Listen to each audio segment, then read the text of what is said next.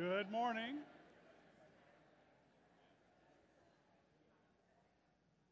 I'm Bud Brainerd. I'm another one of the pastors here at uh, Lake Forest Davidson, and I just want to say that I've noticed an infraction this morning. Some of you were talking to people you already knew, and the instruction was find somebody you don't know and introduce yourself. But anyway, we're going to let that go for this time. We are glad that you're here. Uh, Lake Forest Davidson is a community made up of people who are cautious or curious or fully committed to following Jesus. Doesn't matter where you are on that spectrum, this is a safe place for you to learn, to grow, and to change. As long as you don't have it all together, you're going to fit right in. As we sit in this circle, we are reminded to ask ourselves the question what is at the center of my life? What is the idea, the person, the thing around which my life uh, circles. And Jesus wants to be the center of your life.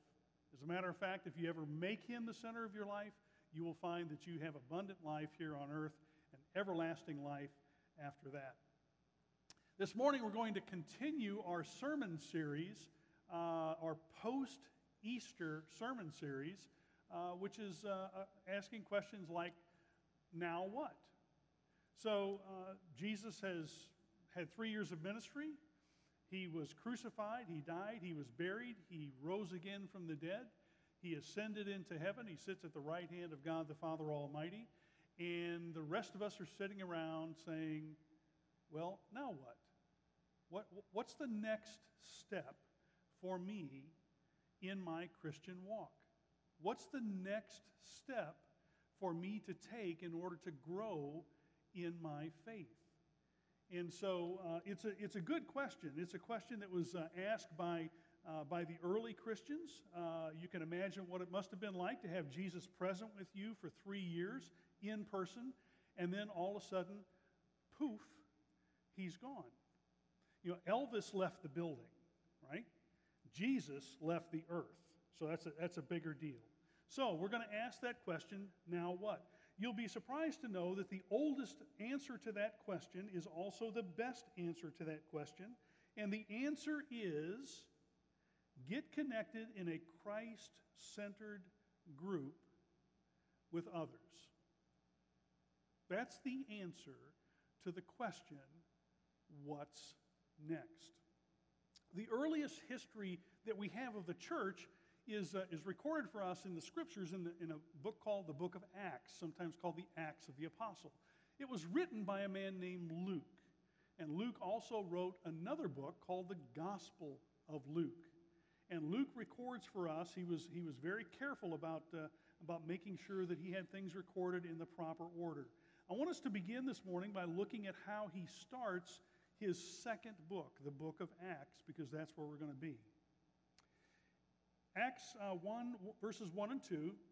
In the first book, O Theophilus, I have dealt with all that Jesus began to do and teach until the day he was taken up and after he had given commands through the Holy Spirit to the apostles whom he had chosen.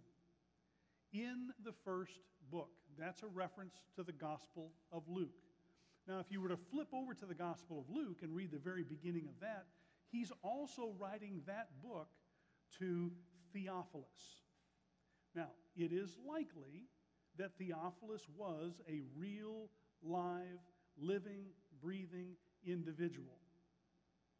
It is more likely that Theophilus is a, uh, is a title for a category of people.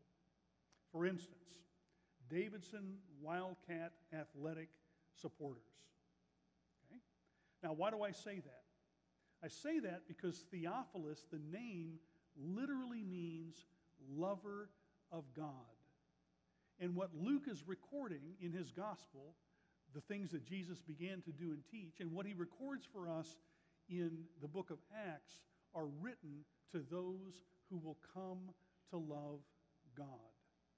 So, what he writes, he writes specifically to you. There's a little phrase here that is really, the, I think, the key to interpreting the entire book of Acts. It's the phrase uh, in, in Luke's gospel, he dealt with all that Jesus began to do and to teach. Now, think about that for just a minute. If the gospel that Luke writes in his first book is about all that Jesus began to do and teach, doesn't it seem logical that what we have in, the, in his second book, the book of Acts, is a continuation of what Jesus began to do and teach? The implication here is that Jesus is continuing to do and to teach through the Holy Spirit and in the church. Jesus is seated at the right hand of God the Father, but in chapter 2, the Holy Spirit comes. That's Pentecost. That's, uh, that's going to come up in May. Pentecost is the, is the birthday of the church. It's when the Spirit comes down and fills all of those believers who have been followers of Jesus, and it's the formation of the church. Now, when you get a church formed, what's the first thing that you should do? Don't say take an offering. That comes, that comes later. The first thing you should do is you should have a sermon. So in Acts chapter 2, we have recorded the very first sermon ever delivered to the church. It's preached by Peter. Now, we don't have an audio recording or a video recording because the AV team was off on that Sunday. But we do have recorded for us the words of the sermon, and it was a dandy. It was a really, really good sermon. How do we know that? Because Luke tells us in, uh, at the end of that, those who accepted his message were baptized, and about 3,000 were added to their number that day. I'd say that's a pretty good sermon. Now, imagine 3,000 new believers, brand new believers. What do you think they were asking after they were baptized and received into the church? They were asking the very same question that we're dealing with in this sermon series. And the question is now what? Now what? I've been baptized, I'm a member of the church. Now what do I do? Because if a decision to follow Jesus is the beginning and not the end, we have to ask the question what's the next step? What do we do next? What can I do to learn, to grow, and to change? Where can I go to learn more about Jesus? Where can I go to have my curiosity satisfied? Now, those questions are not just limited to new believers. I know, and you probably do too, people who have been in the church for a long time who have demonstrated little or no learning or growth or change. In 30 years as a pastor, I've had a lot of those people come into my office. And they come into my office with one thing in common envy. Envy. Because they will say to me, I have a friend, or I have a neighbor, or I have somebody in my church, and their faith is so vibrant. Their faith is alive. It's like they have a personal relationship with Jesus, and I don't have that. What do I need to do in order to get there? What they're asking is, what's the next step? Now, the fact that they're not there may not be because of a lack of desire. It could simply mean they really don't know what to do next. Now, for those who don't feel that they're experiencing the growth and change they'd hoped for, there is a clear and specific next step to take. That step is identified in the verse immediately following Peter's sermon. That placement is, is important. The sermon comes, 3,000 people come to faith in Christ, and the very next thing Luke tells us is what they did. What was the next step that they took? And here it is. They devoted themselves to the apostles' teaching and to fellowship and to the breaking of bread and to prayer. So that's what they did. They found other people, other people who were maybe asking the same questions they were, others who were seeking direction for how to begin living out this new faith in Christ. They gathered together, uh, what was read to us earlier uh, after this in Acts, they gathered together in small groups, usually in homes. And that principle, that practice, as old and ancient as it is, has not been improved upon to this very day. Gathering together in small groups in homes is where that's where the next step is taking is taken in your walk with Christ. So small gatherings of people meeting in homes is where people are most likely to get their questions answered, most likely to find authentic community, most likely to find mutual support for the good and the hard times we each face in life. Each church has a different name for these groups, right? So some call them life groups, some call them small groups. Uh, here at Lake Forest, we simply call them community groups. Now, you've heard us talk about community groups in the past. The truth is, God has created us for community. He has created us that way. The Christian life is never designed to be lived in isolation. Why? Because it's too hard. Think about it. We're living in a world which is constantly trying to talk us out of our faith. So, living the Christian life is too hard to do on your own. So, God has created us to live in community. That's the way we're designed. You know, all of our heroes demonstrate that for us, right? Even the Lone Ranger had who? Who did the Lone Ranger have? Tonto, right? He was not alone. Abbott had Costello. Batman had Robin. Andy Griffith had Barney Fife. The skipper had Gilligan. Jesus had 12 disciples that he walked with on a daily basis. They walked together in community.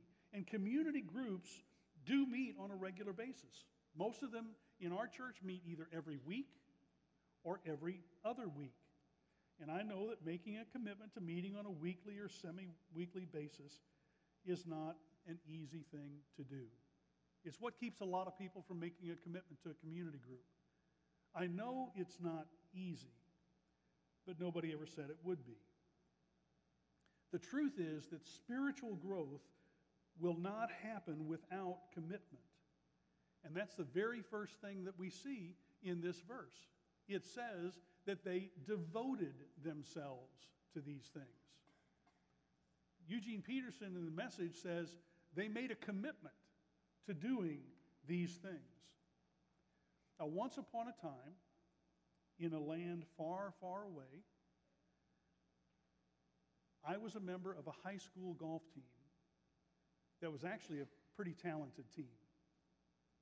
Over three years, we won the state championship twice, and we came in second the year in between. There were a bunch of us on that team who kind of dreamed and imagined that we would play professional golf someday. We really wished for that to happen. We had one member of our team, however, who was devoted to that dream. He was committed to doing everything that was required in order for him to learn and to grow and to change into becoming a golfer that could play at that level. Jay Haas my teammate, went on to win the NCAA championship, the individual championship. He went on to play on the PGA Tour. He won nine times on the PGA Tour. He won his first major in the Champions Tour. We used to call it the Seniors Tour, but we got very sensitive about that, so we call it the Champions Tour. He was a member of the President's Cup team. He was a member of three Ryder Cup teams. And the only thing that separated Jay Haas from the rest of us was that he made a commitment. He was willing to devote himself to practice to get better. So, Luke tells us to become a devoted follower of Jesus, the first believers devoted themselves to four things. So, the first thing is they devoted themselves to the apostles' teaching. That's real simple. It simply means they devoted themselves to the record of what the apostles were teaching at the time. We have that written for us. It's called the Bible, right? And so, one of the things that we do in community groups is we study the Bible. It's best done in a small group. I don't want to minimize the fact that you should read Scripture on your own, but reading it in a small group is far superior to that because you get different perspectives. You have different people asking questions that you were afraid to ask. Now, it makes sense that reading in a small group permits that kind of interaction. There may actually be somebody in your group who can help you understand the parts that are unclear to you. But don't let your lack of Bible knowledge stop you from joining a group. Bible study should not be intimidating, but it is for many people, isn't it? Not knowing about the Bible does not disqualify you from being a part of a study. Not knowing is what makes you eligible and a great candidate for Bible study. Does that make sense? Don't let the fact that you don't know keep you from learning. There's a lot of great stuff in the Bible. It's a, it's a fantastic book. There are all kinds of genres. There's, there's poetry, there's prose, there's um, stories of political intrigue, warfare, you name it, it's, it's all in there. It's a great book to study. As a matter of fact, if you study the scriptures, what you find is that a lot of the things we say to one another all the time really originate from scripture. Things like, uh, you know, it's like the blind leading the blind, right? That's a direct quote from scripture. Or um, it's just a drop in the bucket, a quote from Isaiah 40. Or you should go the extra mile. That's Matthew 5. Or nothing but skin and bones. Or, the, or from Daniel 5, the writings on the wall. That's when you know what's going to happen, right? Because you can see it because the writing is on the wall. The second thing they devoted themselves to was to fellowship. Fellowship is, is simply a, the, the, the Greek word there simply means a deep personal relationship. It's where you are caring for one another. It's where you, you are known and where you are uh, knowing others. It's that deeper level of relationship. Now, the first Christians found that doing life together was far better than doing life alone. But I don't imagine that that was easy. And I don't imagine that that was convenient. They may not have been quite as busy as we are back in those days, but their days were still full. The early Christians needed to be reminded of how important it was to make these gatherings a priority. So in Hebrews, they write to the early Christians and they encourage them. They say, Let us hold fast the confession of our hope without wavering, for he who promised is faithful. Let us consider how to stimulate one another to love and good deeds, not forsaking our own assembling together, as is the habit of some, but encouraging one another, and all the more as you see the day drawing near. Community groups for a lot of people are the family that they had always wanted. Now, not every community group is, is non dysfunctional. I guess that's the way we should put that. Uh, but for the most part, community groups are, are, are pretty healthy, pretty healthy groups. And if you came from a family that was not able to give you acceptance and support and forgiveness and encouragement, a community group is a place where you just might find those things. It's a wonderful, wonderful opportunity. Some of our closest friends are from community group. If you were to ask me to name my closest friends, every one of them was a member of a community group that I've been a part of going all the way back to the mid 70s. That's at 1970, not 1870, 1970. But my closest friends are in community groups because we got to know one another, we got to support one another. So if you're new to the area or if you're new to this church and you want to meet some new people, let me encourage you to consider being brave enough to sign up for a community group. This might get you there. The third thing was they devoted themselves to the breaking of bread. There should always be a little food at these community groups. You should be able to eat together. Some really great things happen when we eat meals with one another. Great conversations take place around food, and we learn about one another, and in doing so, we learn how to love one another better. And then finally, they devoted themselves to prayer. Prayer is not easy for some people, it's harder for some than for others, but here's what you need to know God is really easy to talk to. I, I have that on the highest authority. God is really easy to talk to. Now, if you're if you're scared to death of, of being asked to pray out loud in a group, fear not. Nobody's going to put you on the spot in a community group. You'll never be asked to do that. If you want to do that, that's great. But it's not a place for you to come and to demonstrate your prowess in prayer. So it's a safe place uh, for you to learn uh, how to increase your prayer life. About half of the adults at Lake Forest are in community groups right now. Uh, the other half have not made that step yet. So if you're in a community group, here's the participation part of this morning. If you are currently in a community group, would you raise your hand? Keep it up. Raise it real high, higher, stretch. All right, now keep, keep them up. Everybody else, look at those people. I want you to remember who they are. You can put your hands down. Now, the first question for those of you who did not raise your hands is this Do those people look scary to you?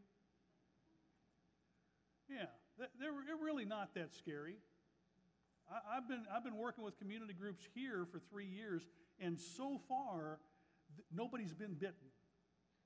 All right? So it's, it's a safe place. I wanted you to see the folks that were in community groups. They're people just like you, and they would love to have you join them. Now, the rest of you who didn't, didn't raise your hand, uh, I'm assuming you have a good excuse. Or you have an excuse.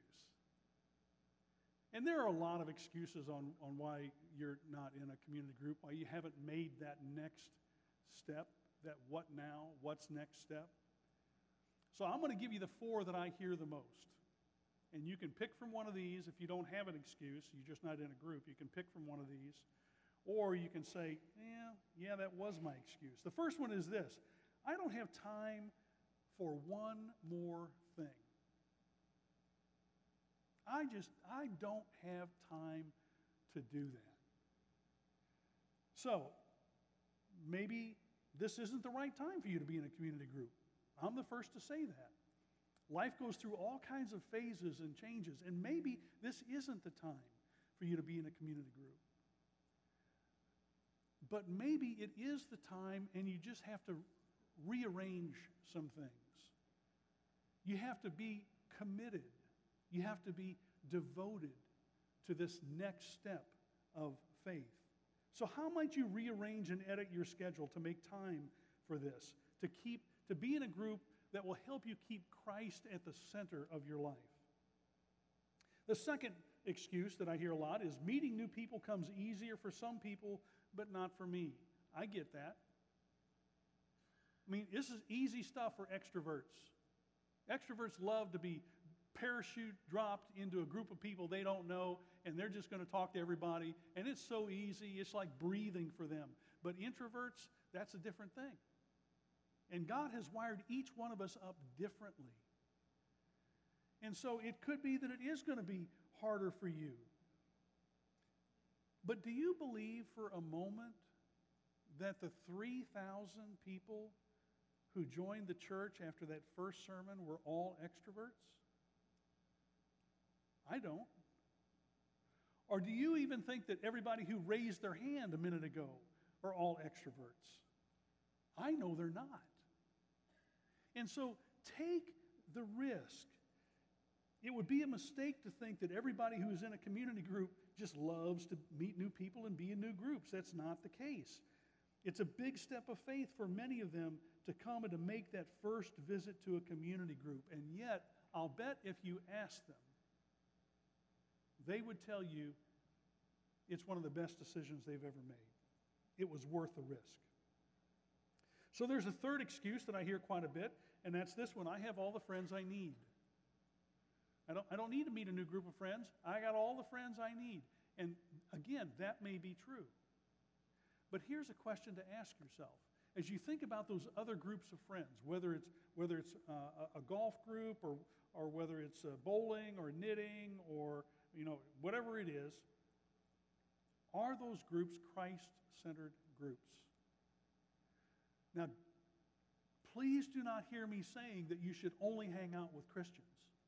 That is not what I'm saying at all. That would be a terrible life. Another, worse than that, it's not the life God wants for us. God wants us to be in the world. But if we don't have that one Christ centered group that we're a part of, it's really hard to be in the world and not be carried away. So there's great strength in numbers. This needs to be a part of the mix. And if you've got lots of friends, God bless you. Uh, gather them together and, and start a community group. We'll help you do that. And the last thing is, I don't know anything about the Bible. We've talked about this a little bit uh, before. Uh, know, kind of let me see if I'm hearing that right. You don't know enough about the Bible to join a group that's going to read it together and study it together.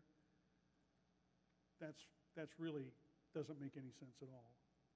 If you've got questions about the Bible, if you've got questions about Jesus, if you've got questions about what's your next step, if you're examining your life and you're saying, you know what, truth be told, I'll never tell anybody else about this, but in my head, I'm thinking, I'm not where I'd like to be.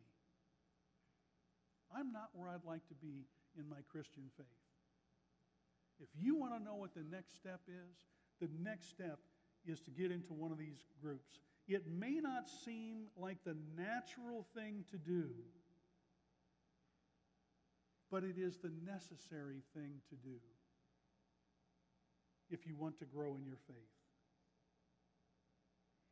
In Christ centered community, people encourage one another rather than judge one another. In Christ centered community, we learn the importance of serving and of being served. Most of the people who attend this church are much more comfortable serving than in being served. Let's just admit it. But have you ever thought about how those two are inextricably linked? How they are dependent on one another? Who could you serve if no one needed to be served?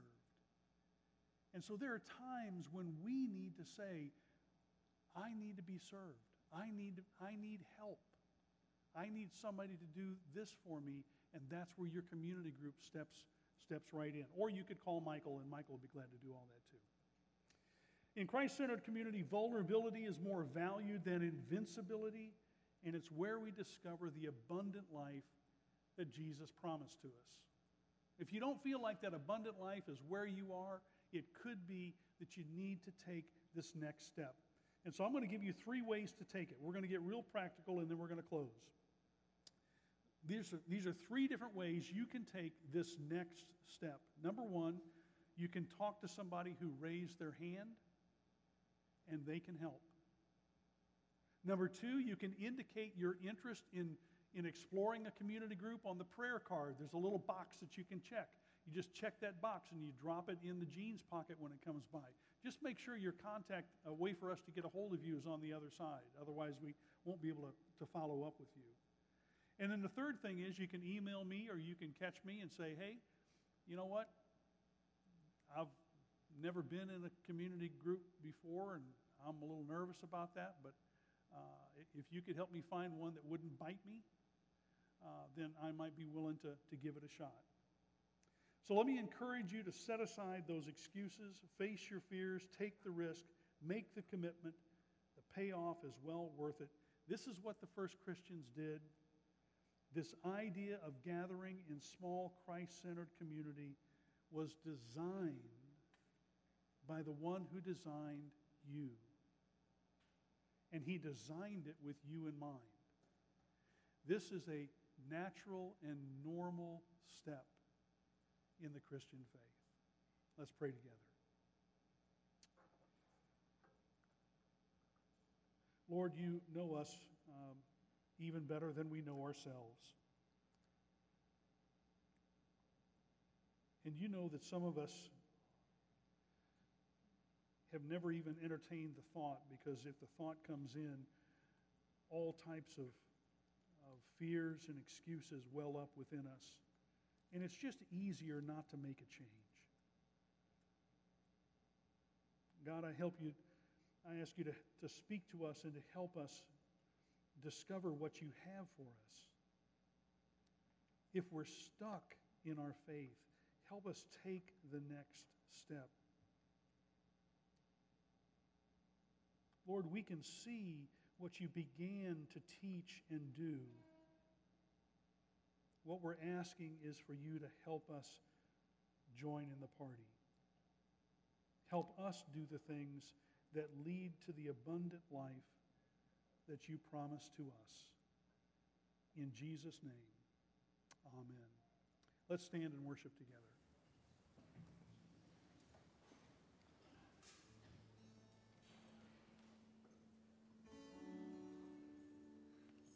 There's beauty in my brokenness. I've got true love instead of shame. There's freedom though you've captured me. I've got joy instead of mourning.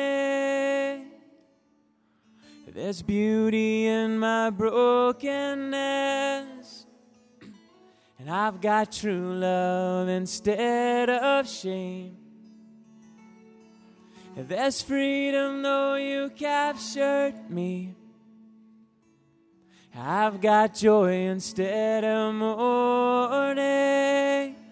You give me joy down deep in my soul, down deep in my soul, down deep in my soul.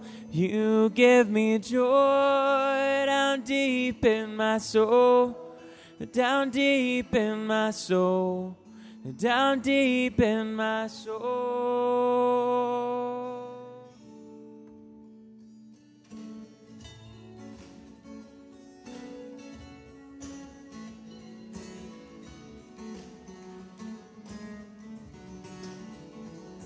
There's beauty in my brokenness, and I've got true love instead of shame. Oh, there's freedom though you captured me, and I've got joy instead of mourning. There is beauty, there's beauty in my brokenness.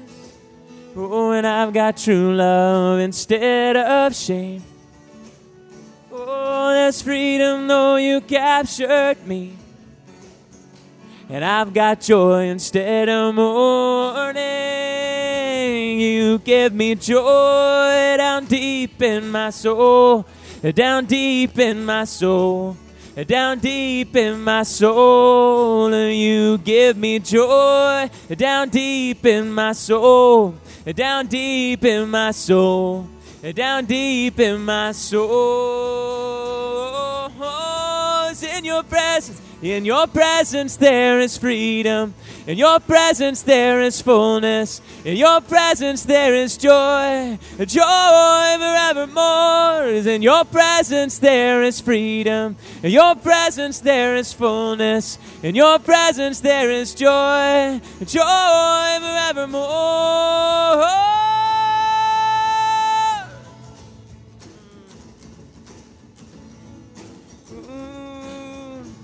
I've never been so free, caught in your love for me. I've never been more secure knowing you're our Lord. I've never been so free, caught in your love for me. And I've never been more secure knowing you're our Lord. I've never been so free, caught in your love for me.